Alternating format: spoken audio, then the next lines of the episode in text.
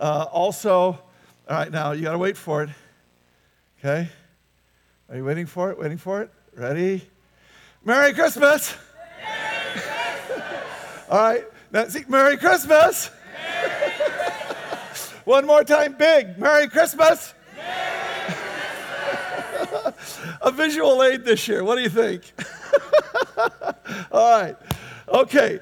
So I love Christmas. How do you not love Christmas? If you don't love Christmas, you're just a horrible human being of some sort. I don't know what it is. I, you know, I, I didn't mean that, of course, but I do, but I didn't.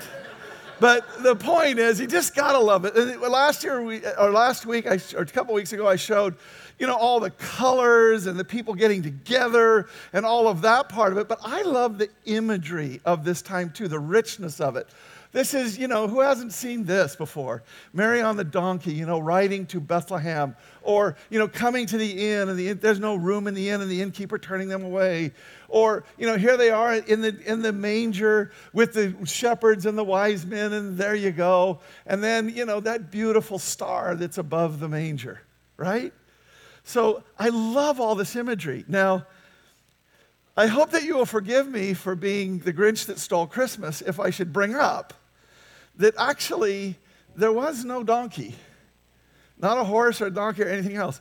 It never says that she was riding something there.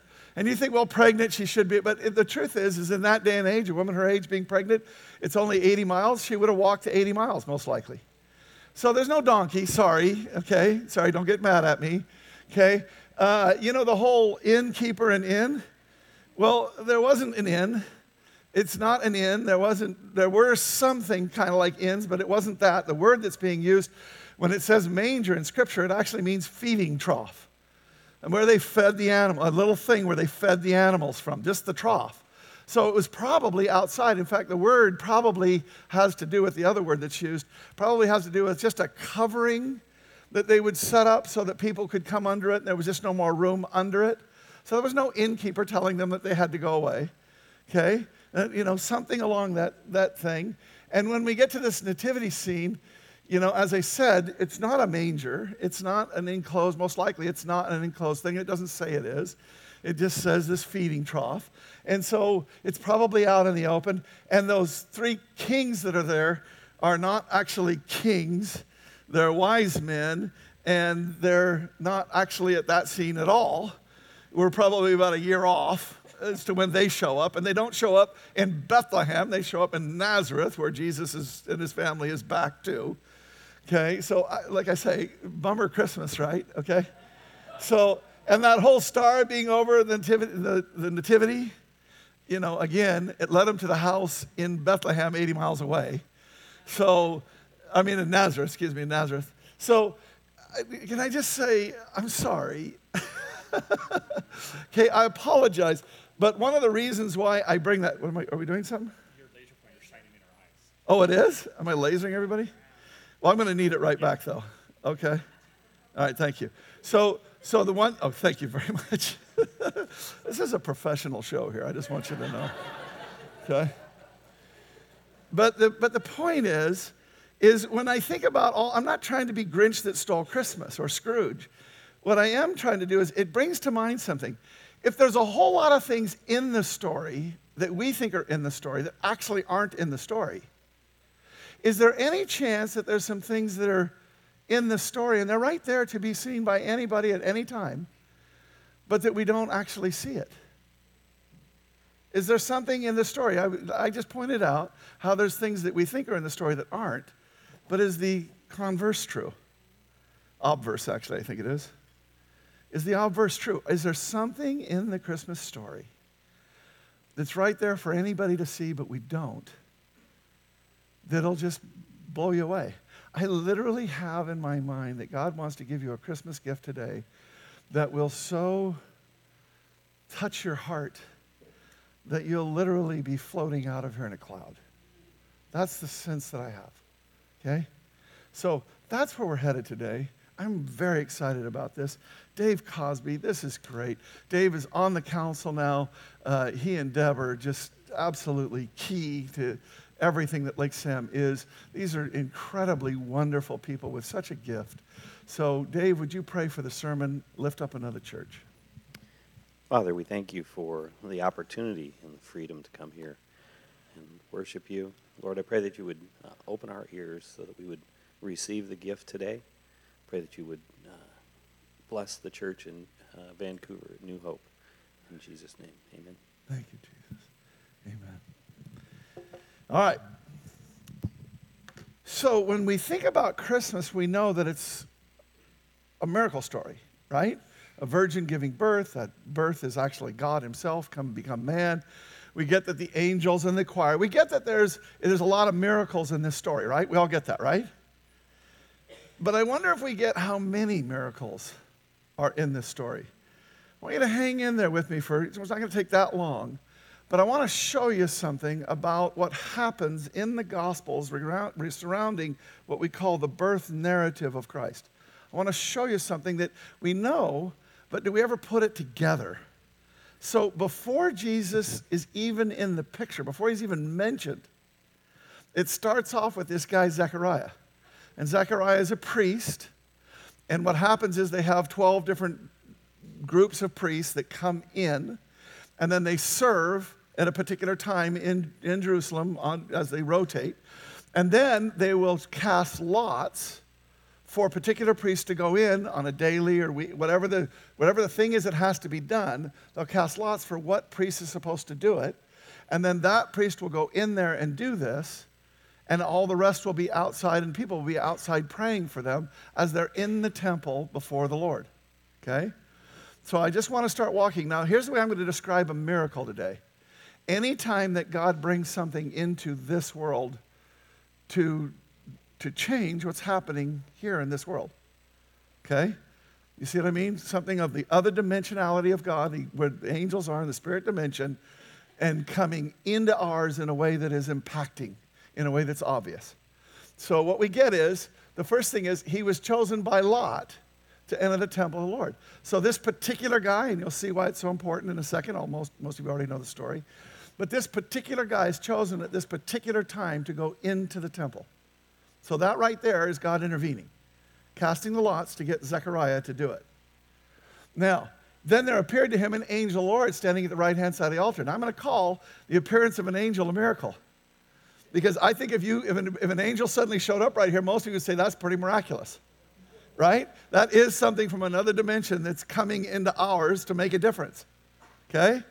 Now, what this angel did, and this is such a cool thing. Watch this. The angel said to him, Don't be afraid, Zechariah, for your prayer has been heard. Look what he's doing. He's going in to light the incense.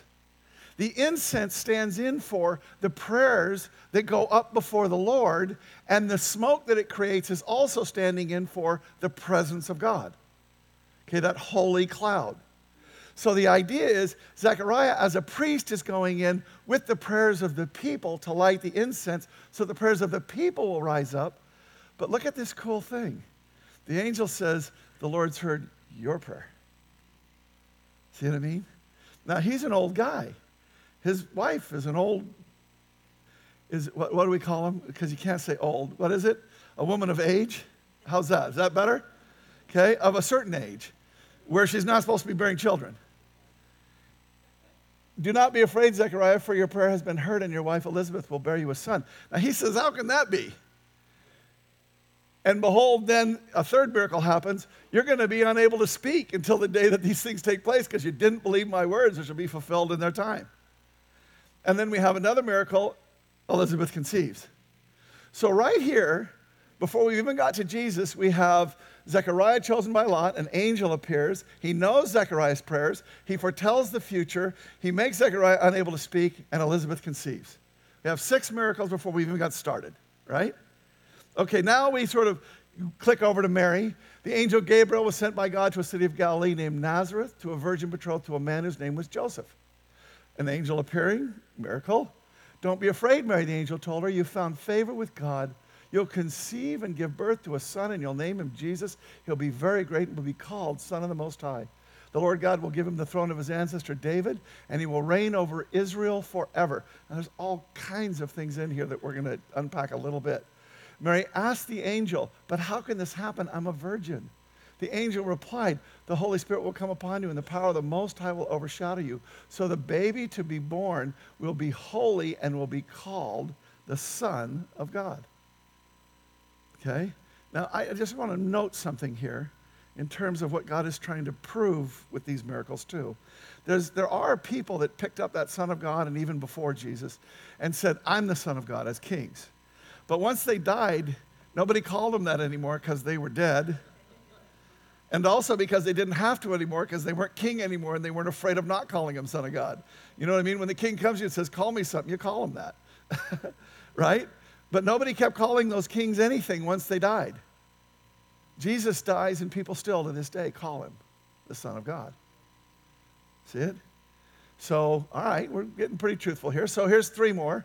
The angel appears to Mary, the angel foretells the future, and Mary conceives knowing no man. Then, chronologically, what we get to is Joseph. Behold, an angel appears to him in a dream. She's now pregnant. He's going, This is bummer. Okay? And he decides to put her away, but he's an honorable man. He's a discreet man, and, and he's a nice man. He's a kind man. And so he's going to do it privately, discreetly, right? But the angel comes to him in a dream and says, Joseph, son of David, do not fear to take Mary as your wife, for that which is conceived in her is from the Holy Spirit. She'll bear a son. You'll call his name Jesus. He will save his people from their sins. But then he goes on. All this took place to fulfill what the Lord had spoken by the prophet. Behold, the virgin shall conceive and bear a son, and that's going to mean God with us. Emmanuel means God with us. So here's the miracles that happen in this little story. An angel appears, says Jesus fulfills a prophecy, and tells us that this baby is God. Okay? And that baby is God. So there's some, that's a kind of a big miracle. I put it in bold to kind of point out that's kind of a big miracle, right? Okay, now we keep going. Now, when Elizabeth, so they're both pregnant now, and Mary goes to greet Elizabeth, goes to Elizabeth for three months. When Elizabeth heard the greeting of Mary, the baby leapt in her room, uh, womb. And Elizabeth was filled with the Holy Spirit, and she exclaimed with a loud cry, Blessed are you among women, and blessed is the fruit of your womb. And why is this granted to me that the mother of my Lord should come to me? Now remember, this is a young girl and an older woman, so the deference should be going the other direction. Okay? And blessed is she who believed that there would be fulfillment of what was spoken to her from the Lord. How does she know that? Okay? And then she goes off and prays some more. Now, look, on this one, the baby leaps in Elizabeth's room. Elizabeth prophesies, and then that provokes Mary's prophecy, the Magnificat. Okay? I'm just trying to not do all of these verses because it would take us too long, but the bottom line is, is there's, we're up to 15 miracles here. Jesus hasn't been born yet. And now we get to a whole other class of miracles, of which literally is an entirely different sermon, which we've done before, and all that. But I just need to note it because it's so important. Watch what else is happening in these stories that is miraculous. Words are being fulfilled which were given hundreds, if not thousands, of years before, over and over and over and over. And I'm only going to show you a few, but watch this. Oh, no, I'm sorry. This is Zechariah. His name is John, and immediately his mouth is open and his tongue loosed after, after John's born, because they're thinking he's going to name him after an ancestor, and John's not an ancestor, but that's what the angel said. So immediately his mouth is open, the tongue is loose, and he spoke, blessing God. So right here, awe fell. I want you to see when these miracles are happening at this day and time, this is having an effect on people, and I want you to see something else. Luke is a historian. Luke is the one who's writing this down. Luke is a doctor, so he's trained in the things of science, such as they were at the time. And he's been commissioned by a guy named Theophilus to find out what's true about what happened. So these stories are not him 100 years later hearing some stories and putting them down in a book as if they're true. These are stories where he can go and talk to the people who were there. These are stories where he's researched it in order to be able to tell this guy from Rome what really has happened that God recorded for us so that we can be assured that these things really happened. Okay? So what happens is when these miracles are happening, awe fell upon the whole neighborhood, and the news of what had happened spread throughout the Judean hills. Everyone who heard about it reflected on these events and asked, What will this child turn out to be? For the hand of the Lord was surely upon him in a special way. And then, of course, what happens is his father Zechariah was filled with the Holy Spirit and prophesied, saying, Blessed be the Lord God of Israel, for he's visited and redeemed his people and has raised up a horn of salvation for us in the house of his servant David. So here we got three more. Zechariah, or two more. Zechariah is able to speak. Zechariah prophesies. Now we're going to get to this other class. These things about words being fulfilled. Now watch. Remember earlier we already saw this one. This took place about Mary getting pregnant the way that she did to fulfill the word spoken by the prophet Isaiah Behold, the virgin shall conceive and bear a son. Now, this is very important that this is Isaiah. And here's why. People who don't believe in such things as prophecy will take the book of Isaiah in particular and they will say, well, this is written sometime after these things happened, as if it was at the time. So, people who don't really get what the word is, they don't get that it's God breathed, they don't get that the people who deal with the word the people who copy it, the scribes, they would never dare change a word. They would never dare add a word. This is not editing somebody's manuscript. This is God. This is the Word. This is no more, no less the Word of God than is the incarnation of Jesus Christ. Do you see it? And so the point is, is we, we have this little thing about Isaiah, which I've talked about before, and I'll just do it quickly. But the bottom line is, is you couldn't get a seat at any university anywhere in the world if you didn't believe that there was something like 600 authors of the book of Isaiah. And there were people that were writing doctoral dissertations all the time about finding a new author. So somebody added some material, and here's why. And then you would get this chair in some theological place. And then we found the Dead Sea Scrolls. And when we found the Dead Sea Scrolls, in what I like to think is a little just joke by God, Seriously. 597 of the 600 disappeared in a day because they all were thought to be after 150 BC. And what we found when we found the Dead Sea Scrolls, the one book we found in its entirety in the Dead Sea Scrolls was Isaiah, the most prophetic book in all the Old Testament. So, everybody that didn't believe in prophecy, 597 of your reasons to not believe in prophecy disappeared in one day. And the amazing thing is, when we found the Dead Sea Scrolls, 19, what was it, 50 something? 47, 1947. The, the book that we found was word for word the same book that we were translating from today. Okay? Just, this is a sacred thing. God keeps his word. He doesn't just keep it as in fulfills it, but keeps it as in keeps it his word. And so the point is, is what we get at this moment in time is we got a guy writing 600 years before Jesus that a virgin is going to have a baby. And it's a fascinating story right there, too, by the way. Oh, by the way, I, oh, uh, when I said it was a joke about finding the Dead Sea Scrolls, I love that God got rid of 597, but there were still three theories out there about who there might be three authors. And God was just saying, I think he was saying, I'm going to get rid of every excuse that you have, but if you still want to believe, it's up to you. so you can either believe it was from Isaiah or not, but you know, God was making clear this is his word, his prophecy. So there's a prophecy that's pretty important. Here's another one he went and lived in a city called Nazareth. Now, this had to do with actually when he was returning from Egypt, but they come from Nazareth, remember? And it said in the word spoken by the prophets that he would be called a Nazarene. He's coming from Nazareth, and they go back to Nazareth, right? In fact, not just there, but they go to oh Bethlehem. So he's from Nazareth, and he comes to Bethlehem to be born. How do you work that out? Right? If you're trying to fake this, if you're trying to do something else, how do you work that out? O you, Bethlehem, in the land of Judah, are not least among the ruling cities of Judah, for a ruler will come from you who will be the shepherd for my people Israel. This one that has been spoken about before.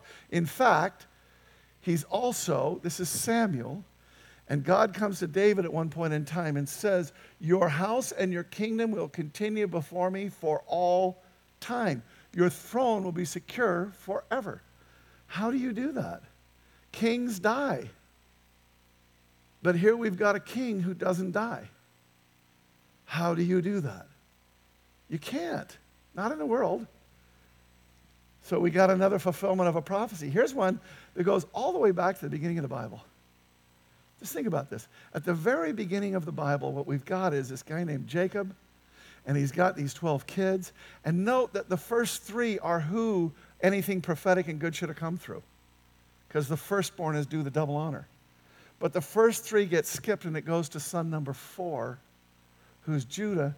And he prophesies over him the scepter will not depart from Judah, nor the ruler's staff from his descendants, until the coming of the one to whom it belongs, the one whom all nations will honor.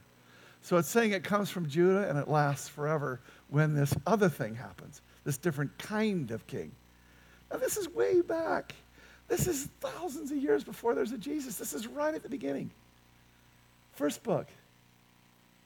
So what we got is this virgin gives birth, comes from Nazareth in Galilee, born in Bethlehem from the tribe of Judah, from the line of David, and then it keeps going. Oh, I don't know if you saw this post, but we've been talking about Isaiah and how important it is. This is such a cool thing, and I just want to show you the power of these things that we're talking about right now. This is an Israelite guy, and I'm not going to show you the clip, it's too long. But it's a guy from Israel who goes to people in Israel and says to them, reads to them Isaiah 53. And Isaiah 53 is a eyewitness explanation of the cross. He will be despised. He will be rejected by his people. He will be, his life will be cut off, cut short but he'll be dying for the very people who crucified him. He'll be taking their sins upon himself. It's Isaiah 53 is amazing. And in this clip, what happens is this guy is reading Isaiah 53 to him. And these people from Israel that are Jewish have never heard it. And then at the end, he starts saying, Who fulfills this? And basically, they say, honestly, there's only one person in all of human history who could even come close to fulfilling that. And that's Jesus, Yeshua.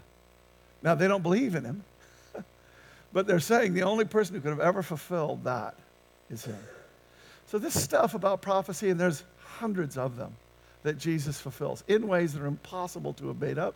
And the bottom line is, is God is being true to his word. Always remember, God is always true to his word. But let's get back to this because here we come to the glorious stuff. That night there were shepherds staying in the fields nearby, guarding their flocks of sheep, and suddenly an angel of the Lord appeared among them, and the radiance of the Lord's glory surrounded them. And they were terrified. But the angel reassured them, Don't be afraid. I bring you good news that'll bring great joy to all people. The Savior, yes, the Messiah, the Lord, has been born today in Bethlehem, the city of David. And you will recognize him by this sign. You will find a baby wrapped snugly in strips of cloth, lying in a manger, feeding trough. Suddenly, the angel was joined by a vast host of others, the armies of heaven, praising God and saying, Glory to God in the highest heaven, and peace on earth to those with whom God is pleased. And when the angels had returned to heaven, the shepherds said to each other, Let's go to Bethlehem and see this thing that has happened, which the Lord has told us about. They hurried to the village and found Mary and Joseph, and there was the baby lying in the manger. After seeing him, the shepherds told everyone what had happened. Again, remember, this is Luke. These are people that are still alive. You can talk to them. After seeing him, the shepherds told everyone what had happened. The angel had said to them about this child. All who heard the shepherd's story were astonished. The shepherds went back to their flocks, glorifying and praising God, for they had all that they had heard and seen. It was just as the angel had told them. So, right here, what we've got is angel appears to the shepherds, a heavenly choir appears. Love to see that one day. Well, actually, we will one day. Angels tell them what they'll find and who this baby really is. We're up to 25 and we're not done. Then it was time for the purification offering as required by the law of Moses after the birth of a child. So his parents took him to Jerusalem to present him to the Lord. At that time, there was a man in Jerusalem named Simeon. The Holy Spirit was upon him and had revealed to him that he would not die until he'd seen the Lord's Messiah. And here's the miracle that day, the Spirit led him to the temple. The Spirit intervened and led him to the temple. So now he's sitting in the temple and he takes the child in his arms and praises God, saying, Sovereign Lord, now let your servant die in peace as you have promised. I have seen your salvation, which you have prepared for all people. He is a light to reveal God to the nations, and he is the glory of your people, Israel.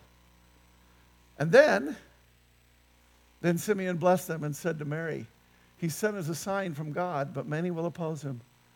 As a result, the deepest thoughts of many hearts will be revealed and the sword will pierce to your own soul. Think about the, think about the care that God is giving to Mary right now.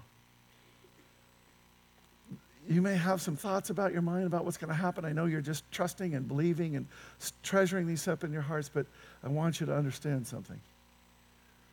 The sword's going to pierce your soul. Love. God is telling her difficult things are going to happen for a good reason. Would you see it? So Anna then comes along. She's also in the temple. She comes along just as Simeon was talking with Mary and Joseph, just as, you know, just happened, right? No, God led her there too. And she began praising God. She talked about the child to everyone who'd been waiting expectantly for God to rescue Jerusalem. So here we go. The Spirit leads Simeon. The Spirit, Simeon prophesies. Then he prophesies a second time. Anna's at the right place at the right time. And then Anna prophesies. Now, I could keep going, but for time's sake, let me just finish out the birth narrative miracles. And there's more, but uh, let me just finish them out, round them out for you. You do remember the whole wise man story, right? When they go to Herod? So think about the miracles that's in that story, and I'm just going to do them for you here. But the star appears, which leads them there. The angel warns the wise men about Herod. The star leads them to the very house. An angel appears to Joseph to tell him to go to, to Egypt. A prophecy is fulfilled as the mothers in that region weep because there's no more children. Their babies have been killed by Herod. And then ultimately, Jesus returns from Egypt, fulfilling the prophecy out of Egypt, I call my son.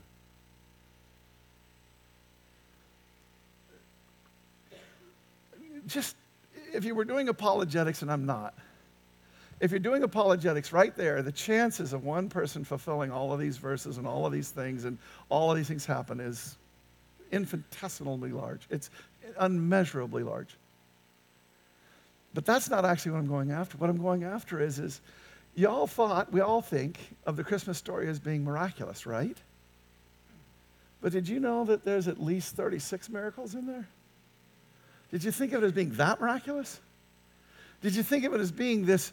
This is, we're only talking about like four chapters of the Bible here, four chapters of the Gospels. You know, it's almost as many miracles right here in these four chapters as what Jesus does. Now, Jesus did heal whole groups of people, so he did many more miracles, don't misunderstand. But do understand something about the miracles that Jesus did. They were Jesus doing miracles to show people who he was and to reveal the character, the nature of God. You see it? But this is a totally different set of miracles. This is God just breaking in all over the place with angels, with people prophesying, with stuff happening, with people being led by the Spirit, with people showing up at certain places.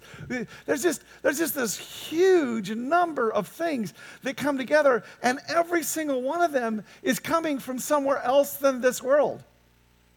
That's the key concept for us right now to really get what God's wanting to do here. What's happening is, is all of these, God is just breaking in here and doing a miracle here and a miracle here and a miracle here and a miracle here. Why is He doing that? Why is he doing so many miracles? Well, let me tell you about one more thing that's not in the story. Here's what the Israelites are waiting for a person from the world, like another Moses, or another judge, or another king like David. They're waiting for a person from the world to rise up in their midst, to rally the troops, to have the anointing of the Lord, and to cast off these hated Romans. We're the chosen people. We're supposed to be ruling. Instead, we're being ruled. We can't even do our own laws to the full extent. We, this is a terrible thing that we're under. We're under this oppression, and they're looking for yet one more ruler to come up and to free them. And here's the problem with that it's already happened over and over again.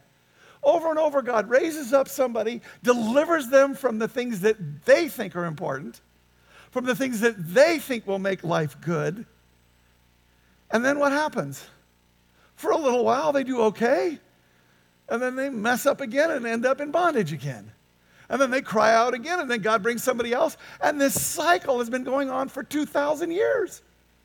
For 2,000 years, the same thing happens.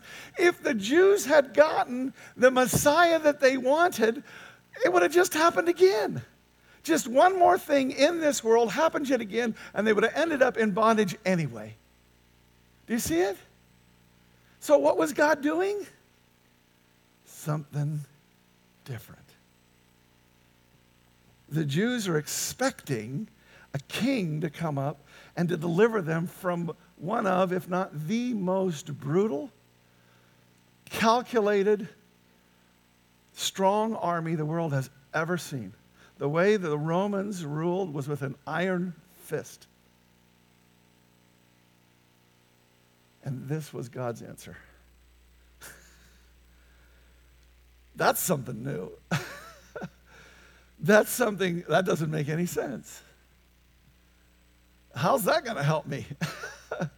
we don't have him doing the miracles yet. We don't have the cross yet. These people in Israel at this point in time are looking at a baby in a manger, and there's supposed to be all this other stuff going on. And they're going, huh? what? Really? What's this? Here's what it is. Watch. You really want to watch the screen right now. Here's what it is it's God plunging into our reality, a new reality. It's God just pouring out something that is new, that is different, that isn't the same old thing over and over again. He is, he is the ultimate disruptor. He is changing everything now. He's saying it happened over and over again, the things of the world, and I am coming in and I am pouring out something brand new. I just want you to see it again because I want this to be so strongly in your mind. I want you to get a hold of what God wants to do and what God did right here. All of those miracles, this is what this is God taking the kingdom of, the, of, the, of God, the kingdom that is the spiritual dimension, and He is breaking the kingdom of this world. He is pouring Himself in it in a way that just fractures it Literally, an earthquake happens when the cross, right? God is breaking apart what was to pour in something key that we don't get at all. if you really want to understand what God is doing right now, and this is a little different what I'm going to do right here, and I'm asking if you're one of those people that's going to take like a couple of minutes to get into this thing that we're doing, you're going to miss it. So would you just give me, do me the favor of trusting me for a second because I'm going to ask you to close your eyes and I'm going to ask you to go with me on a journey. And it's going to take a sec because we're going to go through several different little movements here in this thing. But I want you to see, I want you to feel what God is trying to bring us. So here's what I want you to do I want you to just close your eyes and I want you to think about whatever need you have financial, you know, whatever it is. Okay, maybe it's health, relationship, whatever it is. I want you to think about whatever need you have. Now, I want you to think about the fact that it's Christmas and you're going to get a gift. And this gift is going to solve that problem, whatever it is. Need a new car? It's a new car. I want you to dream here. I'm not talking about, well, I can't afford that. I'm talking about if you could afford anything. Are we talking a new car? Maybe a new house. Maybe a sudden influx of a huge amount of money that would pay off all your debts take you out of your financial worries. Maybe it's, maybe it's that you're just in your job and you're just in your life. You've got so much stress going on in your life that what you could really use is like a Sabbath year. You know what I mean? Just a long period of time where you could just get away and refresh and recoup and get rid of the toxin from all the stress that's in your life. Would that be a good gift to have that? Maybe you're sick and you need healed. How'd you like a Christmas present of a healing? Or somebody you know is sick and they need healing. How about that as a Christmas gift? You like that? How about one where a relationship has been badly damaged or hurt or is broken completely and God comes and fixes it, heals it? Doesn't just fix it, He makes it brand new, takes it to a whole other place. Is that a pretty good Christmas for you? Are those pretty good Christmas gifts? I want you to think about now how you feel about these gifts? How do you feel about it? Does it make you pretty happy? Does it make you kind of rejoice? Put a bounce in your step, lighten your load? Right? Makes you feel pretty good to think that you could be delivered from these problems, doesn't it? Right? So just feel that. What's that feel like? Okay, now keep your eyes closed. Now we're going to a whole other place. Just imagine that instead of giving you a car, a house, finances, healing, whatever, just imagine if you had no need of any of those things. Genuinely no need. And no want. Because every want you ever had was being fulfilled completely. You don't need a car because this is heaven and God. You don't have cars. You don't need a house because you're actually in God. You don't need money because there's no such thing as debt. There's no such thing as need. Period. There is no stress. Not only is there no stress, but just think about it. Think about being in a place where at every single moment, every single moment, and it never changes, you are completely happy. You are completely filled and overflowing with joy. You are completely and utterly fulfilled. Never, never to fail again in any way, shape, or form. You don't need healing because you're perfectly well. Relationships haven't just been restored, you've been made one with God everybody else. Now, I want you to think about how this gift feels. Does that feel pretty good? Does that feel like a pretty good Christmas? To get all of that? Now I want you to compare what it feels like to have this second Christmas than the first one. Where all you got was, you know, a year's relief from your stress. Or a new car that was going to break down, or a house that needed gutters, or see what I'm saying? Or finances when you could still spend and still have need. How much better does it feel to be completely delivered from any need? Because you have everything. The God of all the universe, you're in Him. How much better does that feel? Does it feel better? Keep your eyes closed. Does it feel better? A lot better? Infinitely better?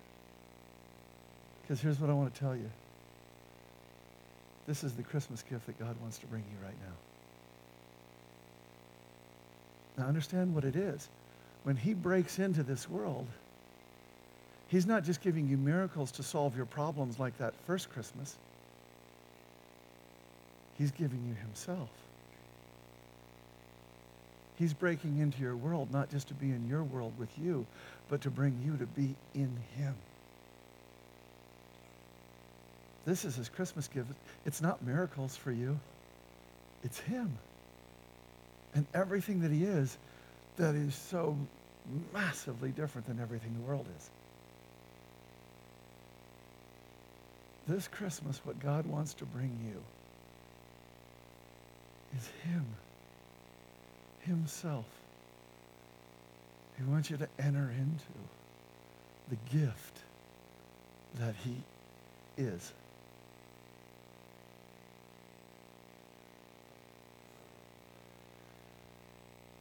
Do you like it? Go ahead and open your eyes. Was that a pretty good Christmas gift? Well, then, Merry Christmas. Right? Lord, in Jesus' holy and precious name, your people come before you right now. And what we do is we say thank you. And I mean, we say thank you. Having felt something, having experienced something, having realized something that our lives and our minds and our hearts are so wrapped into worldly things, are so wrapped around worldly things, are so encompassed and consumed with worldly things that we're actually just in a corrupted place and corrupting. That we have missed the deeper truth that you want to bring us. You, we've missed the deeper message of Christmas. It is God with us. It's not Jesus in a manger. It's you coming to us, to be in us, to be with us evermore. Oh, God. wow. Thank you. Praise you. We are overwhelmed at you, what it is to live in you. We ask you in Jesus' holy and precious name that you would take us and that you would show us how to live as according to the kingdom of God. No longer caught up in the over and over cycle of this world that just keeps repeating itself, but delivered from it completely and utterly, brought into your very presence. The peace of God that passes all worldly things. The peace of God that has to do with us being one with you. Hallelujah. Thank you, Jesus. Thank you, Heavenly Father. Thank you, Holy Spirit. In Jesus' holy and precious name, wow. We reach down and we pick up these cups, and in the in the bottom cup is the body broken for us, but we recognize that we broke that body. We broke our own lives by living in the world in a way that was a lot more to do with the world than it was to do with God. We recognize how much a mindset like that breaks us. And so we take our finger and we put it in there and we break this thing so as to break that thing, so as to break the power and the hold that it has over us, that we would give you every want, desire, need. We would give you who cares for us more than the grass of the field or the birds of the air, who's numbered our hair, who's numbered our days, who's got who, who moves us wherever you want us to be, if we will but let you. So in Jesus' name, God, we just give our lives to you, wholly and fully. And we take this cup saying, Thank you, Jesus, for coming. Thank you for showing. Thank you for healing us. Take together, would you?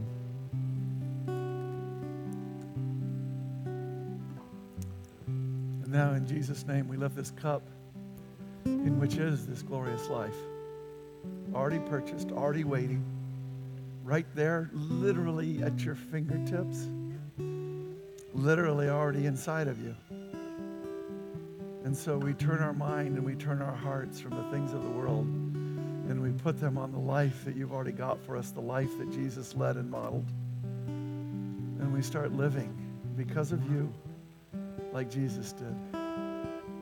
So, in Jesus' holy and precious name, God, this life that you have, become ours. Take this cup together.